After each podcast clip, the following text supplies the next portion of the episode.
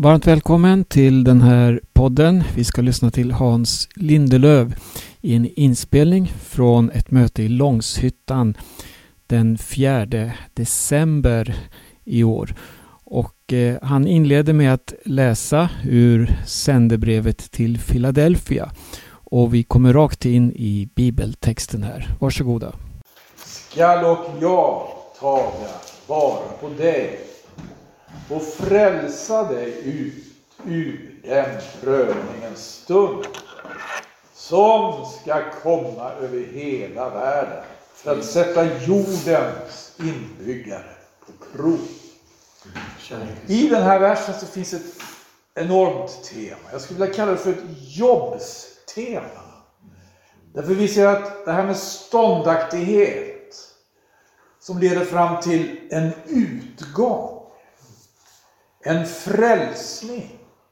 Det finns eh, vid ett annat tillfälle också då, när Jesus talar med lärjungarna på Oljeberget, om ändens tid, så kan vi läsa just samma, en, en väldigt liknande då formulering. I 24 kapitlet i Matteus evangelium, då vet jag att han talar om födslovåndor så, så mynnar de ut då, heter det så här i Matteus 24, vers 13-14. Men den som är ståndaktig till änden, han ska bli frälst. Jag kan, det kan räcka med det. Den som är ståndaktig in till änden, han ska bli frälst. Jag kallar det för ett jobbstema därför att i Jakobs brev så skriver Jakob i sitt i femte kapitlet där och som det här ämnet i elfte versen heter det Vi prisar ju de saliga som har varit ståndaktiga. Om Jobs ståndaktighet har ni hört och ni har sett vilken utgång Herren beredde. Ty Herren är nåderik och barmhärtig, ståndaktighet som leder till en utgång, som leder till en frälsning. Det är ett jobbstema och det här har med församlingen att göra. För församlingen, eh, den har alltså eh, Gud reste upp bland hedningarna, liksom Job en gång. Han var inte jude. Han är en väldig förebild på det här, egentligen. Verk som Gud utför ibland nationerna. Genom att han har sänt sina vittnen att predika evangelium i de fyra väderstreck. Och rest upp församling, som vi vet, är ju ett alldeles särskilt instrument församlingen, Philadelphia församlingen då, det sändebrev som, som är riktat, adresserat till den församlingen, nämner just om det här. Och det är ju en församling som får ett särskilt beröm av de sju församlingarna som eh, aposteln Johannes får tillskriva så får ju den församlingen ett särskilt beröm. Och det, det var just det här att de hade tagit vara på Jesu bud om ståndaktighet. Och då finns det här löftet. Skall och jag taga vara på dig och frälsa dig ut ur den prövning en stund som ska komma över hela världen. Att sätta jordens inbyggare på prov. Vi, vi kan eh, fundera då på det här när vi jämför med just eh, talet på Oljeberget. Det är vissa saker där som jag också har eh, blivit uppmärksam på då. Som Vi kan, vi kan, vi kan, vi kan läsa Matteus evangeliets 24 kapitel. Yes. Från början där. Då, då har ju det varit en väldig uppgörelse. Jesus har haft en uppgörelse med skriftlärda och fariseer och riktigt skällt ut dem i 23 kapitlet. Och det här sker alltså på tempelplatsen i Jerusalem, som är ju det här religiösa centret, kulturella centret för judarna. Ett Sånt centrum som inget annat. Och det heter så här, Jesus gick därifrån, ut ur helgedomen. Hans lärjungar trädde då fram och bad honom ge akt på helgedomens byggnader. Då svarade han och sa till dem, ja, ni ser nu allt detta, men sannerligen säger jag er, här ska icke lämnas sten på sten, allt ska bli nedbrutet. När han säger det här, ni ser nu allt detta. Då finns det här alltså uttrycket allt detta. Det är också ett mycket intressant tema i Jesu undervisning om ändens tid. Därför han upprepar nämligen det vid tre tillfällen i det här talet. För det första handlar det om helgedomen. Och Jesus tar fasta på det här då, på det viset. Att han, han understryker, ni ser nu allt detta. Allt detta, det var verkligen inte lite det, som Mose hade stadgat om. Allt detta som Mose hade stadgat om hade på ett särskilt sätt koncentrerats till templet. Och vi läser andra och tredje Mosebok så ser vi alla de här förebilderna som först har förhållandevis blygsamma alltså proportioner eftersom det då gällde ett tabernakel i öknen, ett tält. Men det här tältet kommer sen att bli alltså prototypen för hela, hela, hela templet. Hela helvetet höll jag på att säga. Därför att det blev för Jesus ett riktigt helvete, det här templet. Och allt det Mose hade stadgat, allt detta blev för honom alltså en förfärlig, fruktansvärd anklagelseakt.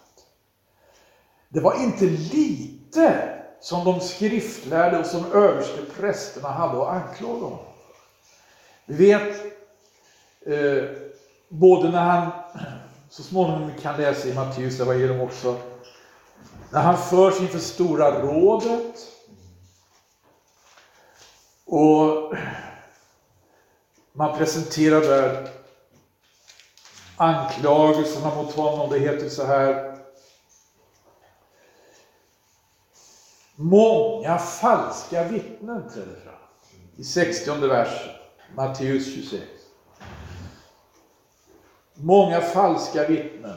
Men fa men fastän många falska vittnen trädde fram, fann de likväl inte. Slutligen trädde dock två män fram och sa, den har sagt, jag kan bryta ner Guds tempel och på tre dagar bygga upp det igen. Då stod översteprästen upp och sa till honom, svarar du inte, hur är det med det som dessa vittnar mot dig? Hur är det med det som dessa vittnar mot dig? Och anklagelserna som de förde fram, det baserades alltså på helgedomen. Det baserades på allt detta som Mose hade stadgat om. De skriftlärde hade nämligen gjort det här till en, en, en anklagelseakt mot Jesus. Jag tycker därför det är väldigt intressant att se när Jesus har så att säga sin, sina, sina dispyter med de skriftlärde, på vilket sätt han gör en åtskillnad mellan de skriftlärdes utläggning av Mose lag och det han menar vara, det Jesus själv menar vara det väsentliga. Det finns ju så många exempel på. Jag tänker särskilt på ett exempel, om vi går till Matteus evangelis 15 kapitel. I Matteus evangeliets femtonde kapitel heter det så här. På vägen till femtonde kapitlet hade det redan skett flera konfrontationer mellan skriftlärare och Jesus. Men i femtonde kapitlet så är det en särskild, eh, en särskild upptrappning därför det står de kom ifrån Jerusalem för att möta honom. Och han var inte i Jerusalem här, jag tror han var någonstans i Galileen. Men det heter, här efter kom fariséer och skriftlärare från Jerusalem till Jesus och sa, varför överträda dina lärjungar de äldste stadgar? Det tvår ju icke sina händer när de ska äta. Men han svarade och sa till dem, varför överträder ni själva Guds bud för era stadgars skull? Gud har ju sagt, hedra din far och din mor och den som smädar sin far eller sin mor, han ska döden dö. Men ni säger att om någon säger till sin far eller sin mor, vad du av mig kunde ha fått till hjälp, ger jag istället såsom offergåva, då behöver han alls icke hedra sin far eller sin mor. Ni har så gjort Guds budord om inte för era stadgars skull. När, när 1917 använder sig ordet stadgar här så är inte riktigt det som står i grundtexten. Alltså I grundtexten står det snarare tradition. Och det kan ju handla mycket om stadgar och så vidare. Men grundtextens ord är alltså tradition. Lägg märke till den här åtskillnaden, för alltså, den är viktig. Vi vet att det kommer så småningom med apostlarnas förkunnelse att vara en väldigt allvarlig fråga det här om var tonvikten ska ligga. Och det här alltså, exempelvis hos Paulus, blir ju väldigt, väldigt markant. Men han säger faktiskt så här, han, han skiljer mellan Guds bud, det Gud verkligen har bjudit, och det äldstes stadgar eller traditioner. Ni har gjort Guds bud gjorde om intet för era traditioners skull. För era traditioners Och det här innebar alltså att faktiskt själva Mose lag och hela helgedomen blev en anklagelse mot Jesus. De gjorde allt de kunde för att göra det till en anklagelse. Det här höll de fast vid inför Stora rådet och det här höll de fast vid när de förde fram honom inför Pontius Pilatus. Det heter i Matteusevangeliets 27 kapitel. I elfte versen. Jesus ställdes fram inför landshövdingen. Och landshövdingen frågade honom och sa, är du judarnas konung? Jesus svarade honom, du säger det själv. Men när överste prästerna och de äldste framställde sina anklagelser mot honom svarade han inte. Överste präster och äldste framställde sina anklagelser. Och Pilatus hörde det så sa han, hör du inte hur mycket du har att vittna mot dig? Hör du inte hur mycket du har att vittna mot dig? Vi vet att de var väldigt försiktiga med att lägga nu sina anklagelser på den grunden att det var Mose lag och helgedomen, vilket det innerst inne var, som de på ett så skrymtat sätt, utan de försökte inför Pilatus få honom att bli en, eh, en, en, en eh, rebell mot den romerska makten. Men det var i alla fall mycket som de hade att framföra.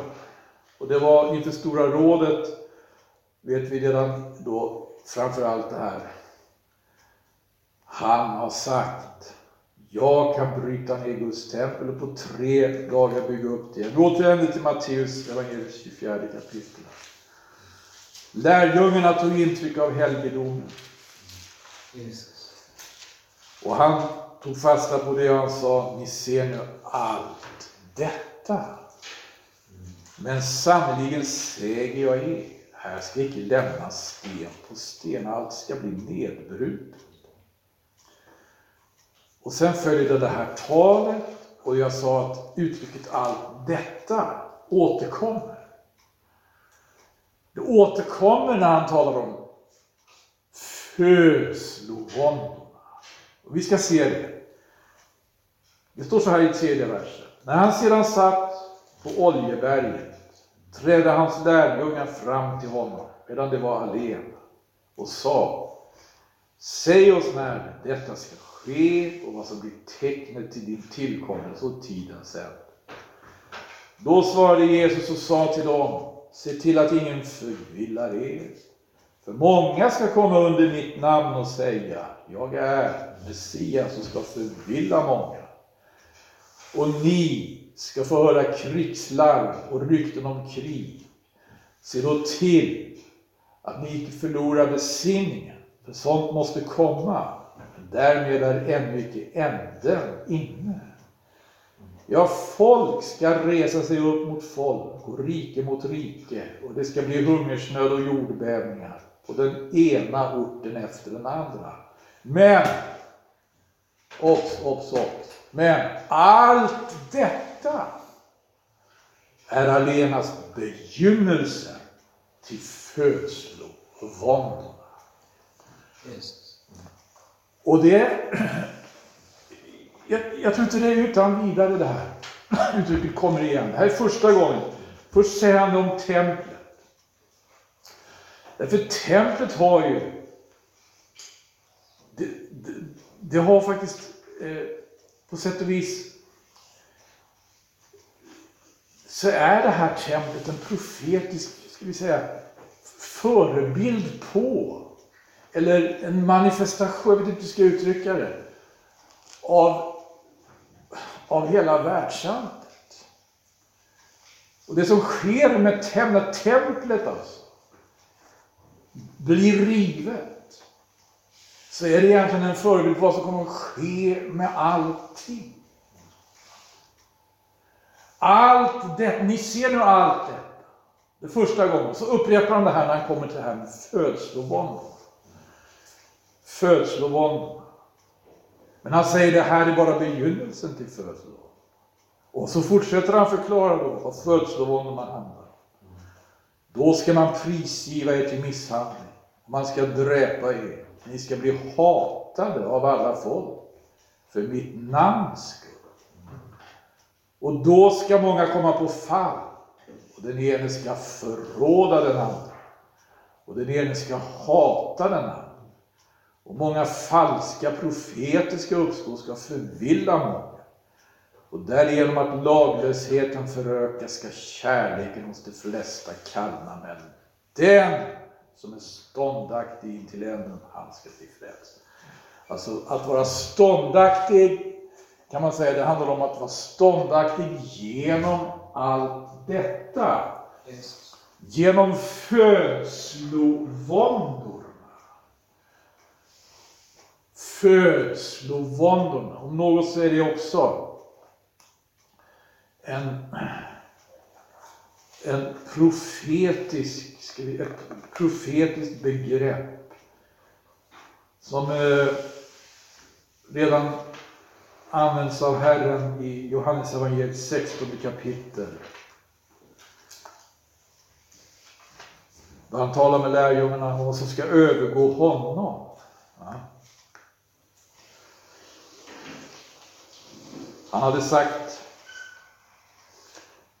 i 17 versen, eller 16 versen i kapitel 16 i Johannes evangeliet. Till dem där de var i Getsemane örtagård, en liten tid och ni ser mig icke mer och åter en liten tid och ni får se mig. Och de börjar tala med varandra, vad menar han med det? Och 19 versen så märkte Jesus att de ville fråga honom och han sa till dem Ni talar med varandra om detta som jag sa, en liten tid och ni ser mig icke och åter en liten tid och ni får se mig. Sannerligen, sannerligen säger jag er, ni ska komma att gråta och jämra er.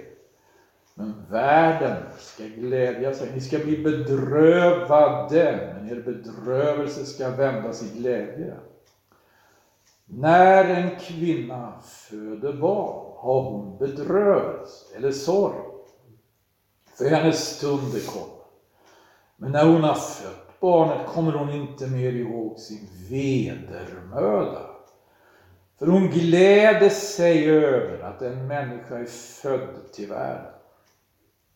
Så har också ni nu bedrövelse. Men jag ska se er åter och då ska era hjärtan glädja sig och ingen ska ta er glädje ifrån. Vad underbart. Men här använder han sig av den här bilden när det handlar om hur församlingen överhuvudtaget kommer till. När församlingen föds använder sig han av den här bilden. Men när han talar med lärjungarna om ändens tid, om födslovåndorna, använder han alltså den här bilden också för att tala om för att tala med dem om den ståndaktighet som leder till en slutfrälsning eller en utgång. Och han använder samma bild.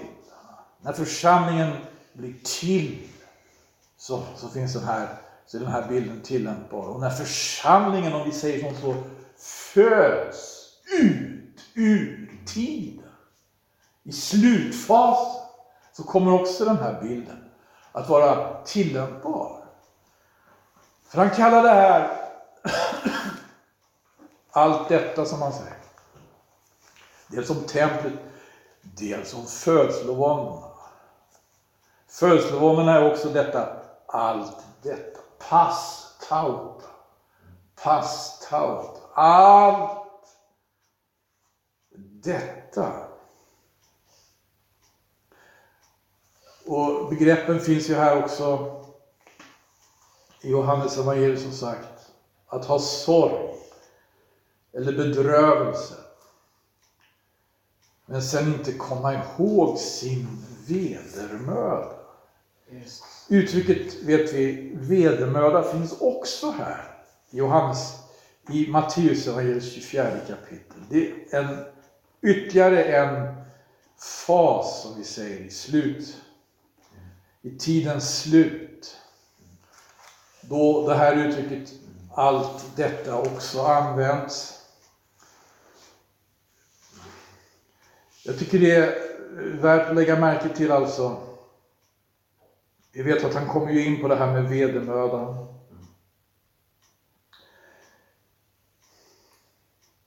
Och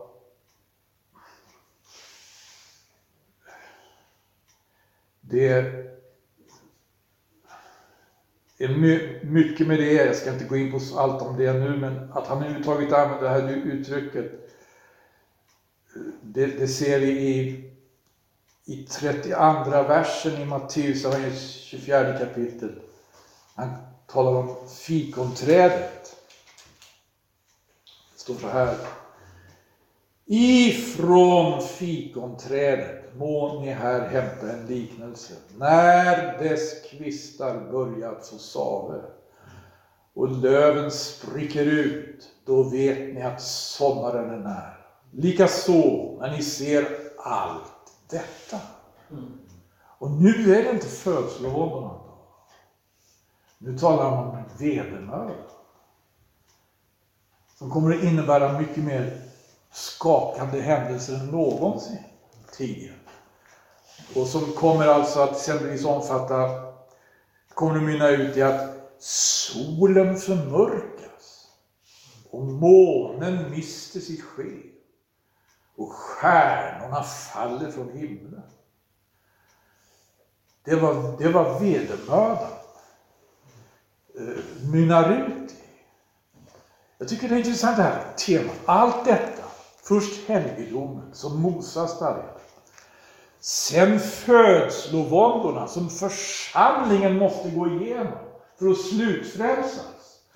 Sen vedermödan som hela världen måste gå igenom med det judiska folket i själva centrum. För att som det heter, världen ska födas på nytt. Världen ska födas på nytt.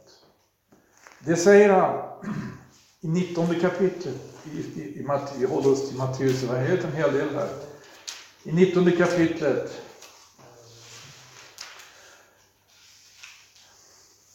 Då han får en, en fråga i samband med att han talar om att försaka. Att det är svårt för den som är rik att komma in i Guds rike och lärjungarna häpnar, står det. Matteus evangeliets 19 kapitel i 25 versen. Vem kan då bli frälst? Men Jesus såg på dem och sa till dem, för människor är detta omöjligt, men för Gud är allting möjligt. Då tog Petrus till orda och sa till honom, Se vi har övergivit allt och följt dig. Vad ska vi få därför? Jesus svarade dem, sannerligen säger jag er, när världen födes på nytt, då när Människosonen sätter sig på sin härlighetstron, då ska också ni som har efterföljt mig få sitta på tolv troner, såsom domare över Israels tolv stam.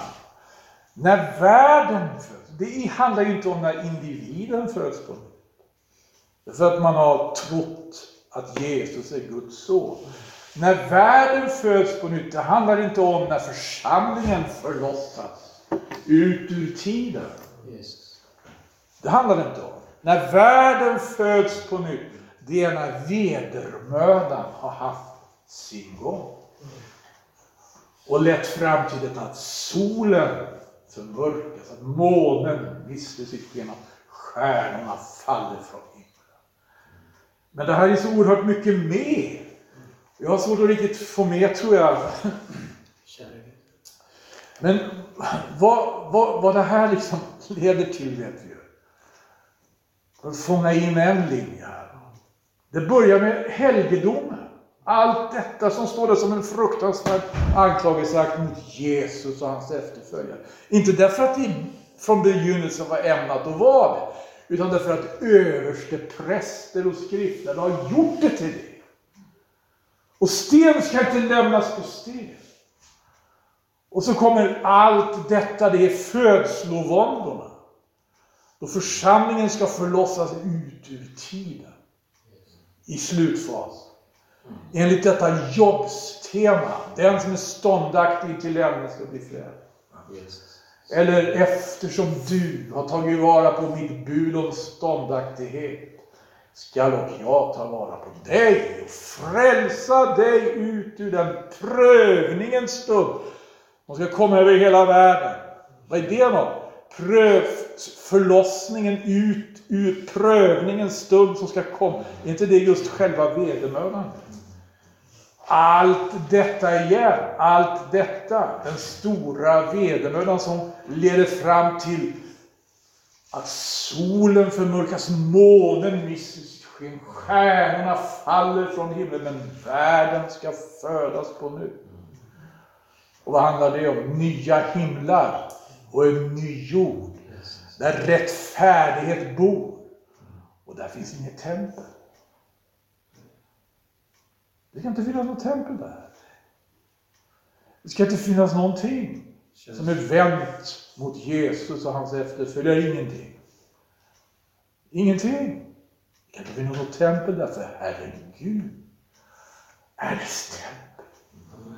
Han och Lammet. Står det inte så? Ska vi gå till Uppenbarelseboken? Kapitel 21. 21. Här har vi det. I 22 versen. Jag såg i den intet tempel. Ty Herren Gud, den allsmäktige, är dess tempel.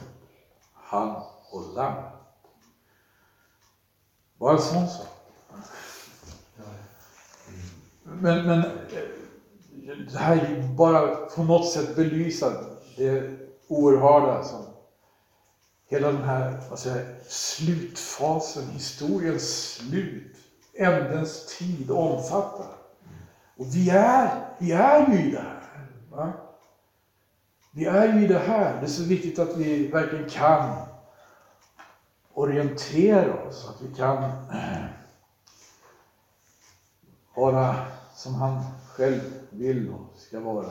Vaksamma, vaka. Jesus. Priser Gud. Vi vet inte vilken stund. Men vi ser i det här perspektivet att det handlar ju om något enormt. Allt detta, hela helgedomen, sten ska inte lämnas på sten. Allt detta, födslovåndorna i hela, så att säga, sin omfattning som leder fram till en slutför, församlingens slutförlossning. Allt detta, när han kommer med liknelsen om, om fikonträdet. Bara några iakttagelser som jag gjort här som man kan fundera på då. I Matteus evangeliets 24 kapitel. Ja. Allt detta, helgedomen, sten ska icke lämnas på sten. Allt detta, födslovåndorna i hela sin omfattning. Då den som är ståndaktig ska bli frälst. Och det tredje, allt detta, vedermöda i hela sin omfattning. Vi vet att ordet födslovåndor handlar om att det är ju det här bilden av att en kvinna ska föda barn. Liksom ordet vedermöda är en bild på det. Det talas om vedermöda då. Ordet för födslovånda är inte detsamma som ordet för vedermöda. Eh, vedermöda tripsis. Födslovånda hodino, hodinos. Men eh,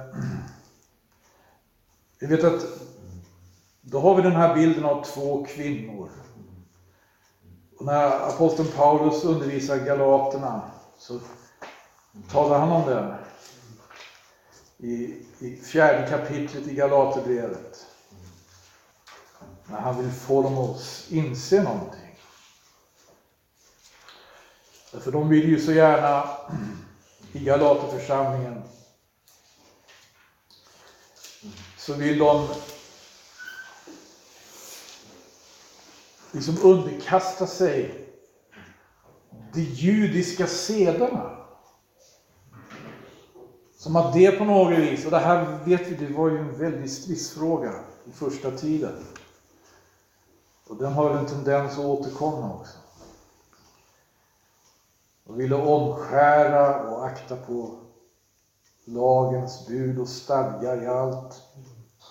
Och liksom upprätthålla anklagelseakten.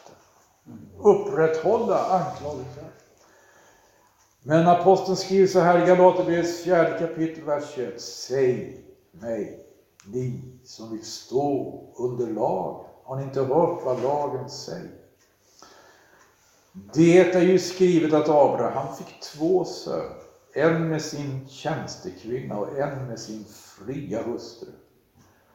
Men tjänstekvinnans son är född efter köttet, då däremot den fria hustruns son är född i kraft av löftet. Dessa ord har en djupare mening, för de båda kvinnorna betecknar två förbund. Av dessa kommer det ena från berget Sina och föder sina barn till träldom. Och detta har sin förebild i Aga. Berget Sina kallas nämligen i Arabien för Aga, och svarar emot den nuvarande Jerusalem, för detta lever med sina barn i träldom. Men det Jerusalem som är där ovan, det är fritt och det är vår moder. Så är ju skrivet, jubla du ofruktsamma. Du som inte föder barn, brist ut och ropa, du som inte blir moder. För den ensamma ska ha många barn, flera än den som har man. Och ni mina bröder är löftets barn liksom Isak var, men liksom förr i tiden den son som var född efter köttet förföljde den som var född efter anden. Så är det och nu. Två kvinnor som föder. Den ena föder sina barn till träldom. Det nuvarande Jerusalem. Hur kan rollerna bytas så radikalt? Det var ju Jerusalem som skulle vara eh, staden på berget.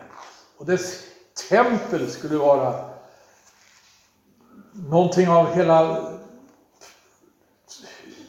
stadens prydnad, den store Gudens hus. Det var ju det. Jerusalem hade inte alltid så gott rykte förstår vi när vi läser Esra och Nehemjas böcker.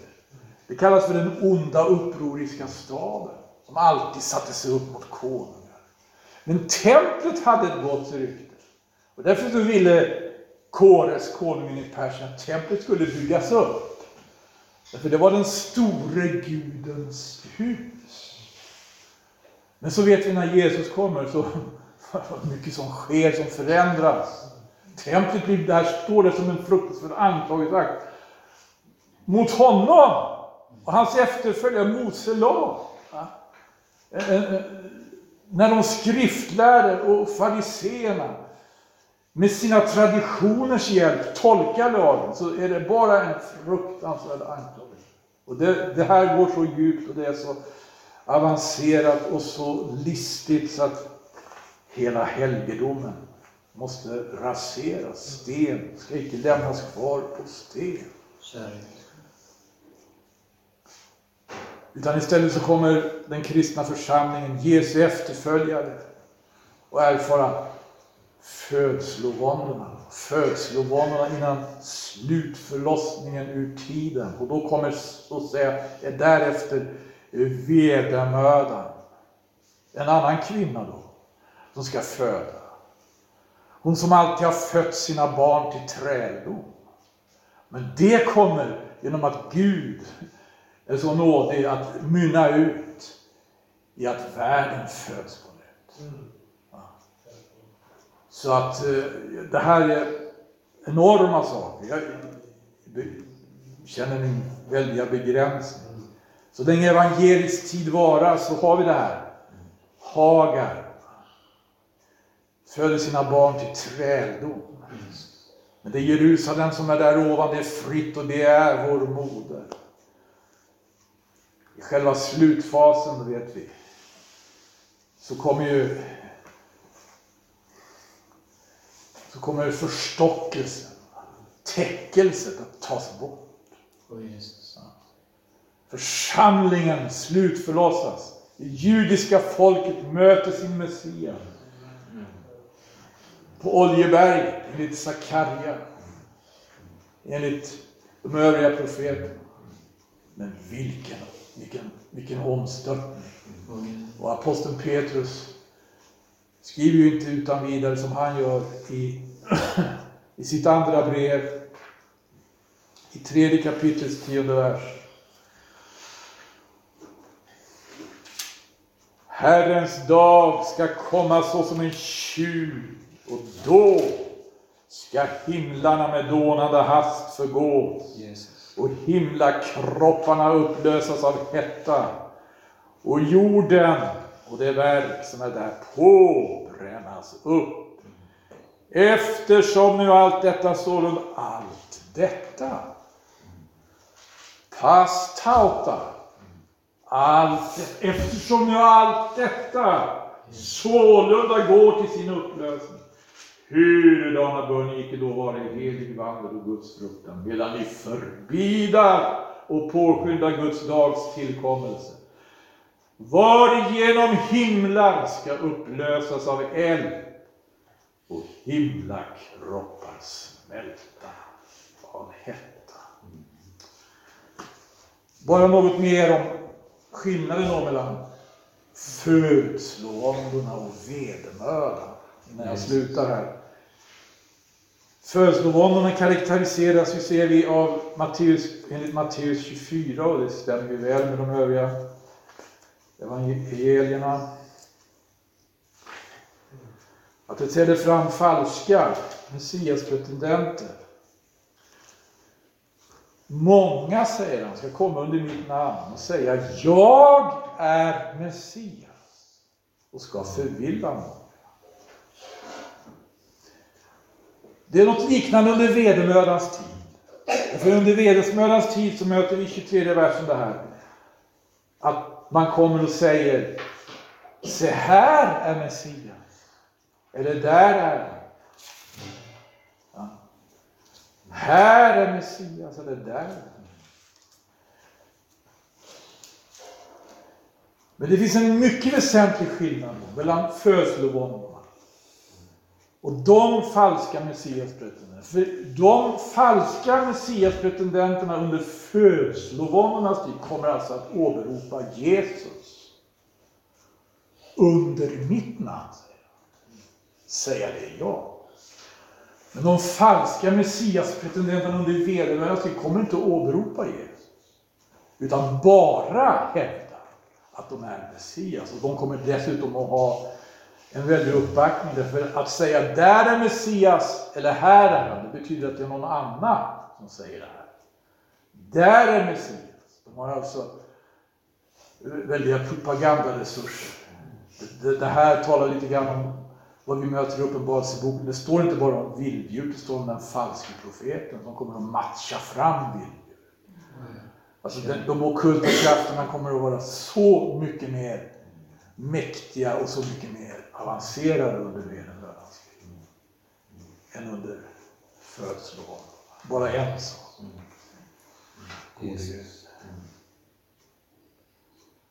Men eftersom det sålunda allt detta går till sin upplösning. Allt detta går till sin upplösning. Hurdana bör icke vi då i evig vandel Gud hjälp oss. Tack för uppmärksamheten. Vi prisar dig Herre. Tack. Tack Herre för din nåd. Tack för ditt nådesord. Hjälp oss Herre, akta på ditt bud. Halleluja. Hjälp oss akta på ditt ord. Och hjälp att det Herre lever i oss. Och vi i det och genom det. Så att det kommer till uttryck genom oss också.